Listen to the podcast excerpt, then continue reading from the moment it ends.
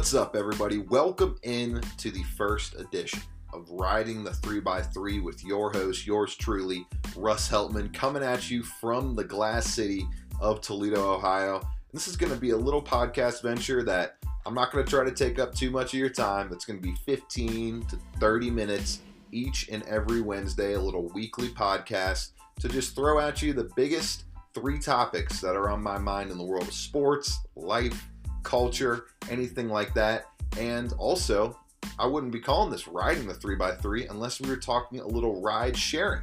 I recently uh, started using my Ford Taurus as a way to make a little cash on the side, and there is some incredible stories, some funny ones, some crazy ones that I want to bring you guys each and every week. Hopefully, I can bring a crazy story each and every week to the podcast, but if not, we might might just abort that and throw in a fourth three by three topic. What do you think about that? Anyway, let's get started. Let's go right from the gates with the biggest story in the world of sports right now, and that's NBA free agency. We sit today on July 10th, 10 days removed from players across the NBA and what was the most loaded class of my lifetime in terms of free agents being able to sign with new and respective teams and new teams did they sign with. Unbelievable movement across the entire NBA landscape. You had five of the top 15 players, five of the all NBA selections from this previous season being moved to different teams, either on their own or through trades. You got Kawhi Leonard calling up Paul George saying, hey man, let's go out west. Let's go to LA.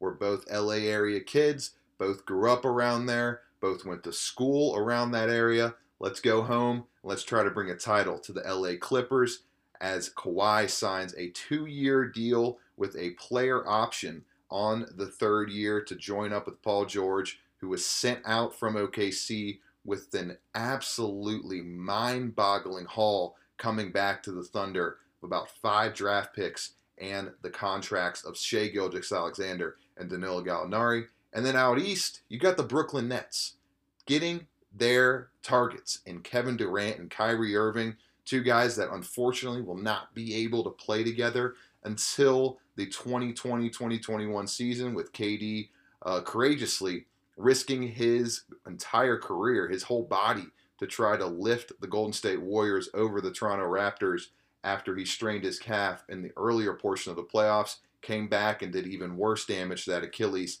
so he will not play this season, but he joins up with Kyrie in Brooklyn.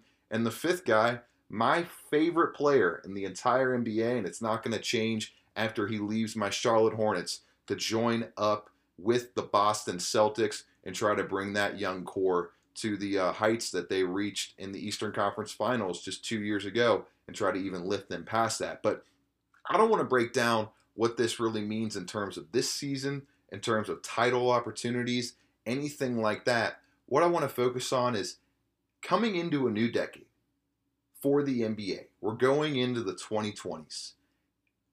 Coming off of a decade that was highlighted, that was stamped with the idea of player movement. It started with LeBron James, who, in my opinion, is the most influential athlete of this millennia, just in terms of how he pushes the needle, how he pushes the needle financially, culturally, politically, anything you want to think about, LeBron James really has had a hand in dealing with.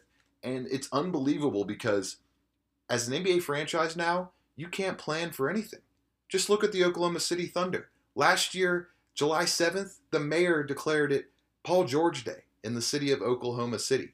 And now he is an LA Clipper, albeit with an unbelievable return that I think should really excite Oklahoma City Thunder fans in the meantime in terms of draft picks and young talent and Shai Gilgeous-Alexander and a strong wing player and Danilo Gallinari who nobody knows what's going to come of him when the new season comes about but still it's it's crazy to me that you had 5 of the top 15 talents in the NBA moving teams. You had so many big names outside the top 15, top 15, excuse me, moving teams and Bojan Bogdanovic, Malcolm Brogdon.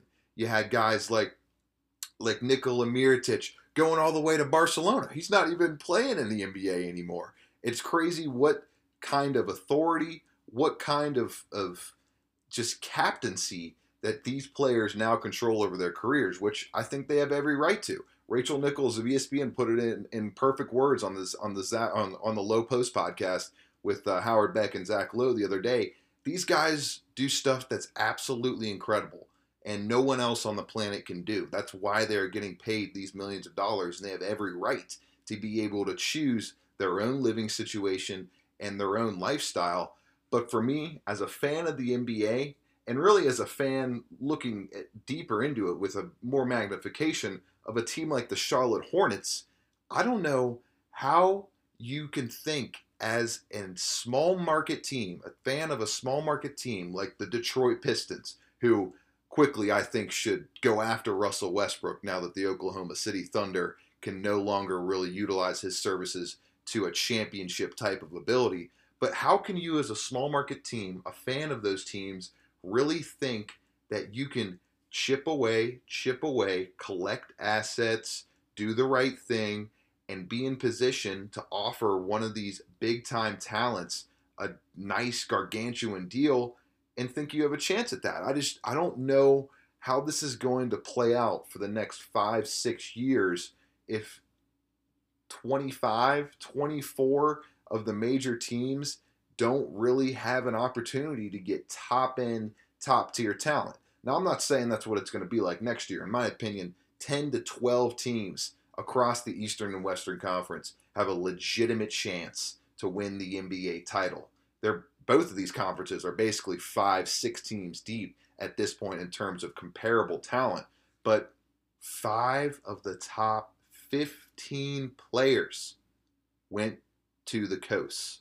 That's crazy to me. That's absolutely insane. And it's even magnified by a city and a team like the Toronto Raptors, who just won the NBA title.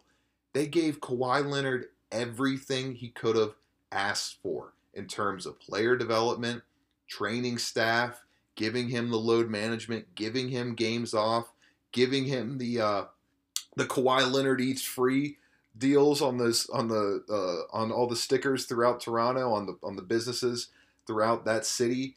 And still in one of the largest cities one of the largest markets in the NBA like Toronto I get it it's not necessarily the same it's not the same as living in the United States and I completely understand that but he still spurned them. He's the first finals MVP in the history of the league to not return to his team to defend his crown, and he has every right to. He didn't choose to be in Toronto. That was a decision made by the San Antonio Spurs, and if he would have had his way, I bet he would have chosen to go to the LA Lakers last year when he all that drama was going down, and and I was pretty critical of him with that drama at uh, at my previous uh, place of work, but it's just crazy to me, man, that the entire NBA every two years, it seems like, can be flipped on its head. And I'm so conflicted on it. And I'll end up in this topic with this. I love the NBA. I'm a bigger NBA fan, I would say, than I am a fan of the Charlotte Hornets. I just love watching all this premier talent. The NBA has never had this much talent spread across this many teams in its, what, 70 year history. And so for me, I love that aspect that I could see guys like Kawhi Leonard and Paul George pick their paths. Guys like Anthony Davis and LeBron James being on the same team, being able to cultivate that type of winning atmosphere on a legacy team like the LA Lakers. But on the flip side, as a fan of the Charlotte Hornets, as a fan of a small market team, I just don't know what you do if you're one of these small market owners. I don't know how you can think of planning five, six years down the line when these guys, these elite players, which is the type of talent you have to have in the NBA to win a title, just continuously say, we're going to sign two year deals, we're going to sign three year contracts, we're going to do short term types of commitments, and we'll see what happens. You got to prove it on the back end if we sign up for the front end. So it's crazy to me that that this is what we're looking at in the NBA. It's going to be a really volatile time over the next two years, and we could see it happen all over again in 2021 with the news of today that Kawhi Leonard is going to uh, reevaluate his stance with the with the Los Angeles Clippers after two years, heading into that third year player option, as will Paul George. And on top of that, it's going to be a massive massive inflection point on the balance in the NBA between small markets and big markets when Giannis Antetokounmpo in Milwaukee makes his decision in 2021 as to whether or not he wants to sign that supermax extension like Russell Westbrook did a couple summers ago and is now being shipped out of Oklahoma City, or if he wants to make one of these moves that he has been uh, that he has seen his peers make over the last couple weeks, last couple seasons, that is, and uh, head to a bigger market, a more uh, illustrious type of living situation, if you would have it. So it's a crazy, crazy time in the NBA, but it's a time that I think should inf- excite all NBA fans as it is. Moving on to topic number two, it's got to be the juiced ball bonanza. Just this, all this hullabaloo about the juiced ball era we seem to be in in Major League Baseball. Justin Verlander had some really harsh comments about this at the All Star break over there in Cleveland, just a couple hundred miles from here. It was, by the way, a great, great atmosphere over the last three or four days in the city of Cleveland. I was entranced like I've never been entranced before by that home run derby the other night. 91 dingers from Vladimir Guerrero Jr. It was a lot of fun to watch him go head to head with Joc Pederson. But yeah, a lot of people will say that 91 dinger performance has to do with the juice balls, and Verlander is one of them. Really thinking that, in his words, the MLB is playing a hand in this massive amount of home run increase just over the last five six years. This this entire league in general is on pace to destroy the home run record set just two years ago. And in my opinion, I love it. I honestly love it. I was talking with a coworker today, just started a new job earlier today was my first day. And my my biggest opinion my my overarching thought on this is can be boiled down just a few words? Pitchers still have to make the batter swing and miss. That's the whole point of being on the mound. How many times can you get a guy to swing and miss? How much movement can you put on that juiced ball quote unquote to make a guy think hmm is that going to stay in the zone or is that flying out and going to be a ball and, and I can just go ahead and watch it go by. That's the biggest cat and mouse thing that has to do with baseball. It's been that way for the past 200, 150 years. And so, in my opinion, if you're complaining about all that, then get better. Just be better as a pitcher. And I get it. Justin Verlander came up through the MLB ranks in an era that was defined by uh, less scoring, and he was dominant throughout that era. But the times have clearly changed. I don't know for a fact that the MLB has played a hand in the balls being juiced. Something has definitely been going on with how much the home runs have increased over the last few years. Maybe it's just because of analytics dealing with the shifts and all that. But in my eyes, just be better. Be a better pitcher. Hone in on your craft even more. And overall, you still have to make a guy swing and miss. That's the biggest, biggest thing you have to do as a major league pitcher. Juice ball or not, everybody's playing with the same equipment.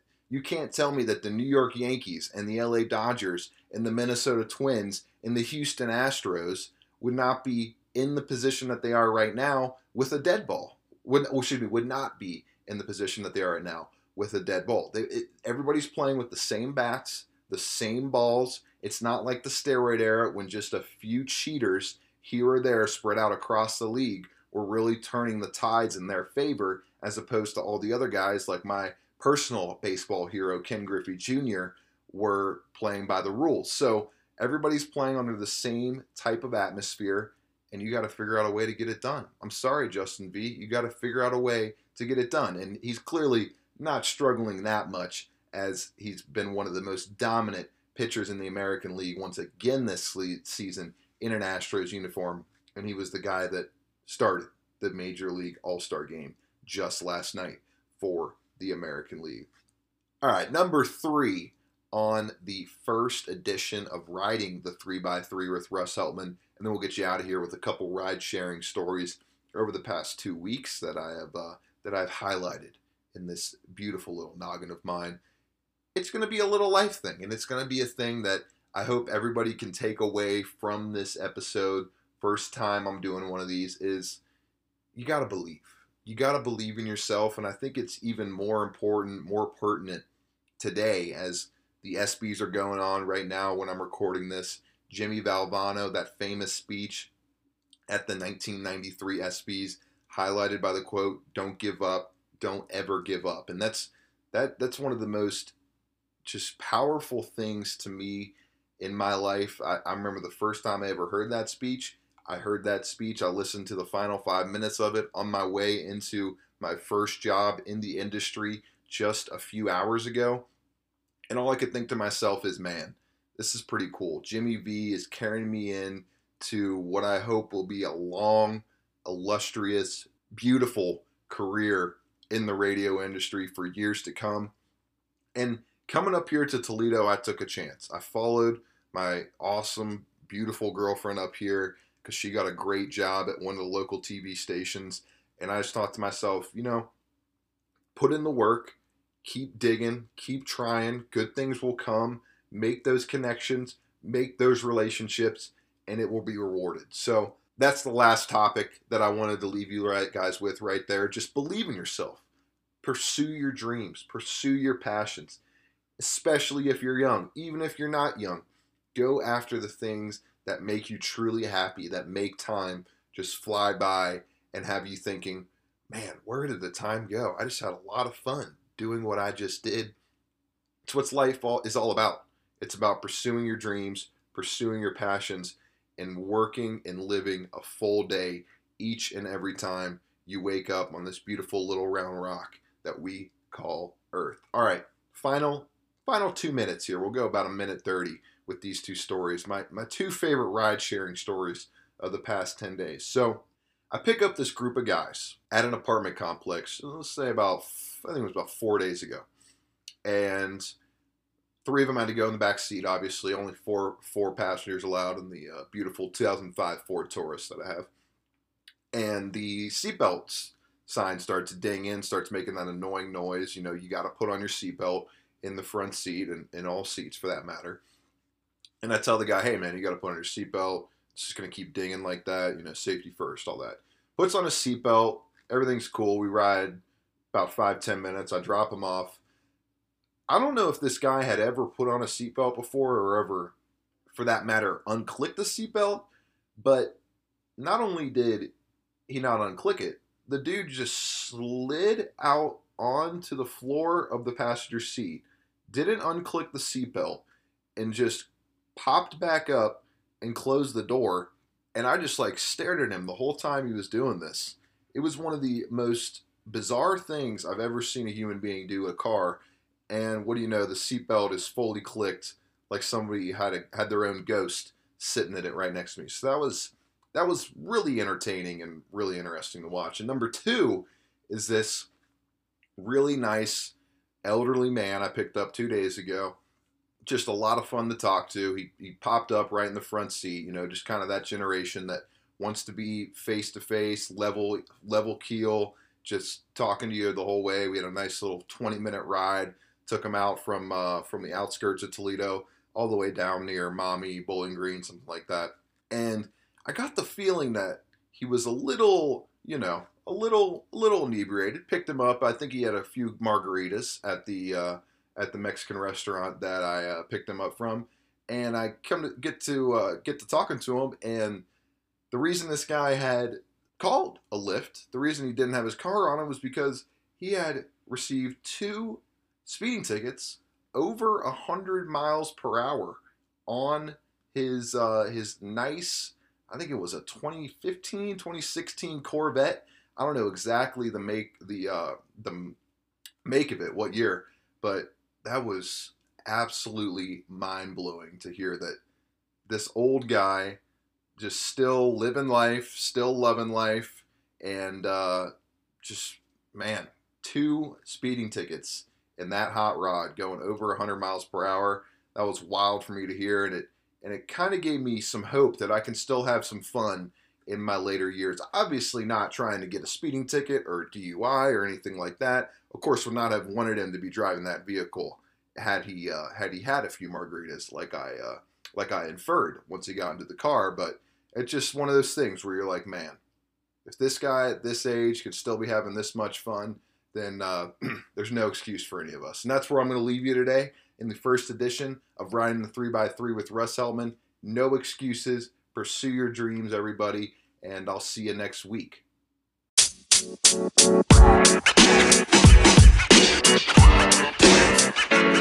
know, man. You know, man. You know, man.